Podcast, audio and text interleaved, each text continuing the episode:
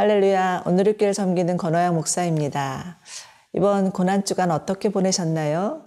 늘상 있는 절기이지만 우리를 위해서 십자가 지신 예수님의 사랑을 더욱 체험하는 시간이 되었기를 바랍니다. 십자가는 기독교 신앙의 핵심이죠. 사도 바울은 우리 주 예수 그리스도의 십자가 외에는 결코 자랑할 것이 없다고 말하였는데 아, 나는 지금 무엇을 자랑하고 있는지를 돌아보아야 할 것 같습니다. 십자가 안에 있는 죄사함의 은혜를 다시 한번 묵상하고 하나님과 온전한 회복이 이루어지기를 소망하며 로마서 5장 6에서 11절 말씀 함께 보시겠습니다. 로마서 5장 6절에서 11절 말씀입니다. 우리가 아직 연약할 때에 기약대로 그리스도께서 경건하지 않은 자를 위하여 죽으셨도다. 의인을 위하여 죽는 자가 쉽지 않고 선인을 위하여 용감히 죽는 자가 혹 있거니와 우리가 아직 죄인 되었을 때에 그리스도께서 우리를 위하여 죽으심으로 하나님께서 우리에 대한 자기의 사랑을 확증하셨느니라. 그러면 이제 우리가 그의 피로 말미암아 의롭다 하심을 받았으니 더욱 그로 말미암아 진노하심에서 구원을 받을 것이니 곧 우리가 원수 되었을 때에 그의 아들의 죽으심으로 말미암아 하나님과 화목하게 되었은즉 화목하게 된 자로서는 더욱 그의 살아나심으로 말미암아 구원을 받을 것이니라. 그뿐 아니라 이제 우리로 화목하게 하신 우리 주 예수 그리스도로 말미암아 하나님 안에서 또한 즐거워하느니라. 오늘 말씀의 첫 구절 6절의 말씀은 복음이 무엇인지를 아주 명쾌하게 정리해 주는 구절이라 생각이 되는데요.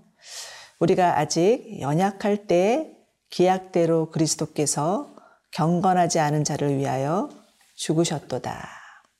여러분, 복음의 핵심은 하나님이 나를 받아주신다는 것입니다. 내가 아무리 제멋대로 살았어도 도저히 용서치 못할 죄를 지었어도 하나님께 돌아가기만 하면 용서해 주시고 용납해 주신다는 것이죠. 그 이윤즉슨 나를 위해서 대신 십자가에 달리신 예수님 때문입니다.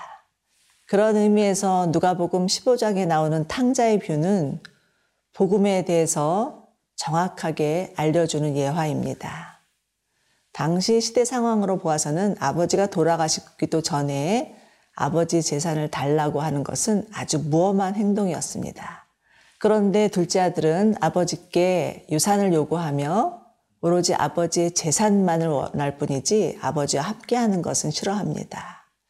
아버지는 그저 유산을 물려받기 위한 수단일 뿐 아버지와 관계 맺는 것은 지겨운 일이었습니다.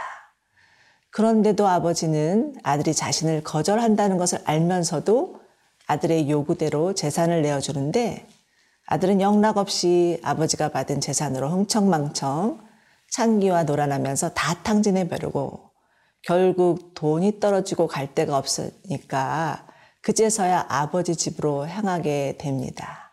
그런데 아버지의 반응은 어떠하였나요?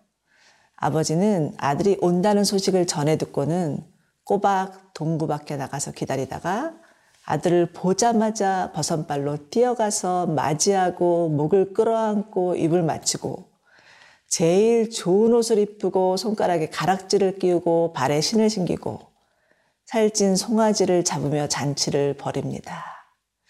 그러면서 아버지가 하는 말은 내 아들이 죽었다가 다시 살아나시며 내가 잃었다가 다시 얻었노니 나와 함께 즐거워하자라고 말하죠.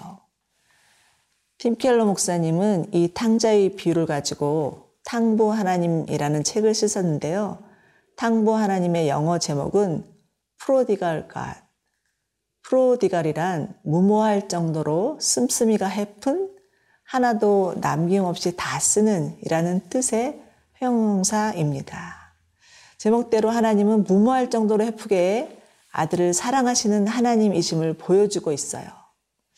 그런데 이 받아들임은 아들이 회개하기도 전에 일어났다는 것을 주목하셔야 됩니다.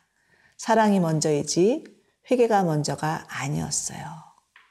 즉 하나님은 내가 회개했기 때문에 나를 받아주신 분이 아니라 내가 하나님의 아들이고 딸이기 때문에 받아주시고 회개는 하나님이 나를 받아주셨기에 가능한 것이죠. 이것이 바로 진정한 복음입니다. 그러기에 여러분, 우리들 가운데 날마다 복음이 들려져야 합니다. 하나님의 무모한 사랑이 담긴 진정한 복음이야말로 우리를 진정으로 변화시키고 참된 소망을 줄 수 있기 때문이죠. 8절 보실까요? 우리가 아직 죄인 되었을 때 그리스도께서 우리를 위하여 죽으심으로 하나님께서 우리에 대한 자기의 사랑을 확증하셨느니라. 여러분, 우리에게 임한 구원은 구원받을 자격이나 자질이 있어서가 아닙니다. 그 어떤 선행이나 수행으로도 심지어 덕망으로도 구원에 이를 수는 없죠. 오로지 죄 없으신 예수님께서 우리 대신 십자가에 달리셨기 때문에 구원이 임하는 것입니다. 그러므로 십자가는 무모할 정도로 해프게 베푸시는 아버지의 사랑임을 알려주고 있습니다. 아버지의 사랑으로 덮지 못할 악이 없고 하나님의 은혜에 맞먹을 수 있는 죄가 없음을 보여주고 있죠. 사랑하는 여러분, 하나님 아버지의 이 무모한 사랑을 믿으십니까? 그렇다면 우리에게 다가오시는 하나님께 우리도 사랑으로 반응해 보길 원합니다. 하나님, 저도 하나님을 사랑합니다. 이렇게 가슴에 손을 얹고 조용히 말해 보십시오. 하나님 아버지의 물밀 듯한 사랑이 우리의 마음을 온통 적실 것입니다.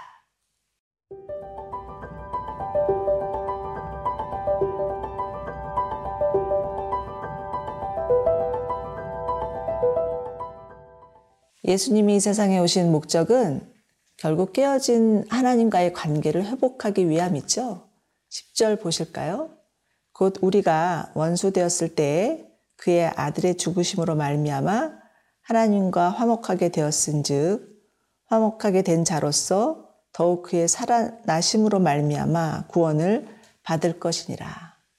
원래 인간은 하나님과 인격적인 관계를 맺을 수 있는 존재로 지음 받았습니다.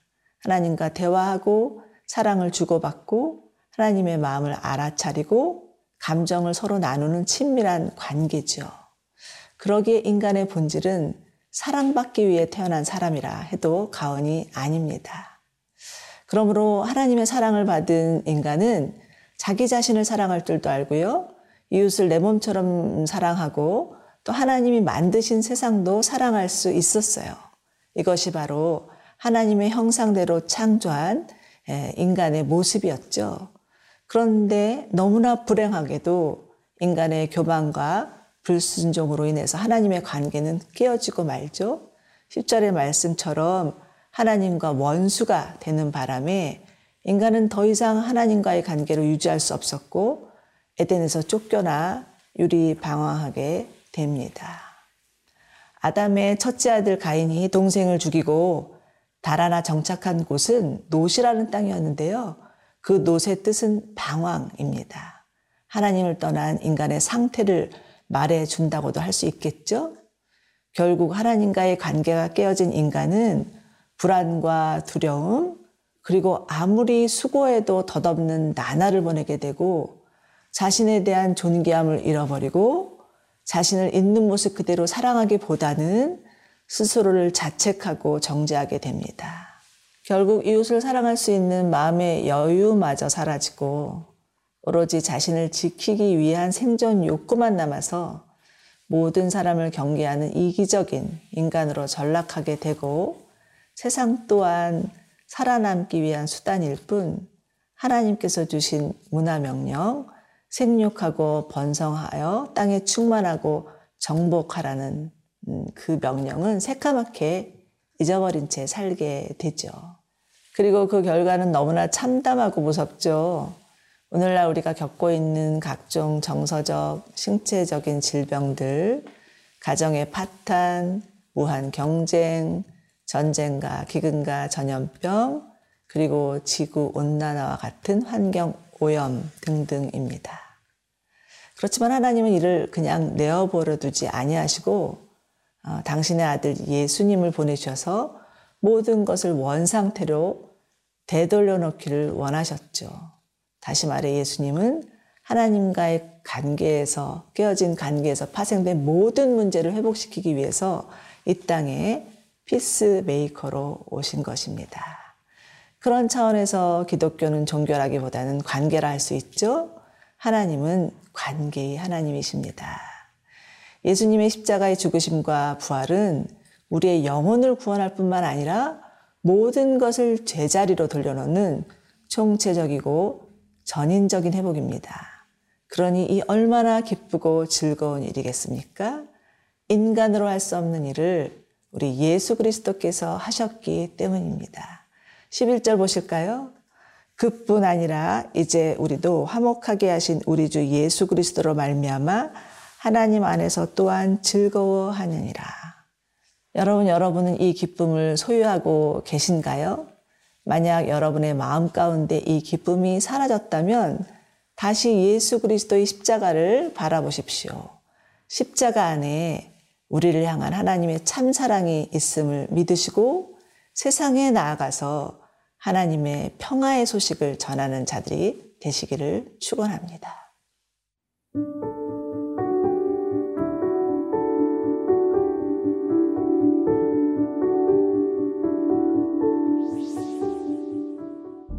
이 세상의 모든 깨어진 관계를 회복하기 위해 화해자로 오신 예수님, 예수님의 십자가 안에 구원의 은혜와 하나님의 참 사랑이 있음에 감사를 드립니다.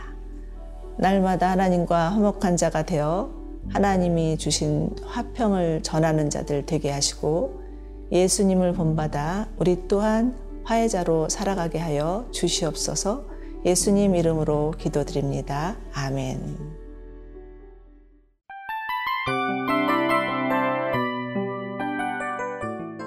이 프로그램은 청취자 여러분의 소중한 후원으로 제작됩니다.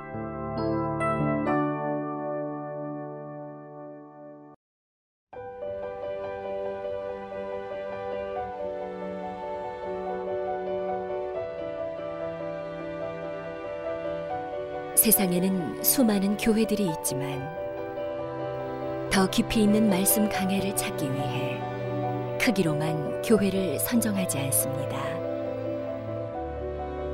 보다 좋은 영적 콘텐츠를 더 많이 나누기 위해 방송비를 받지 않습니다.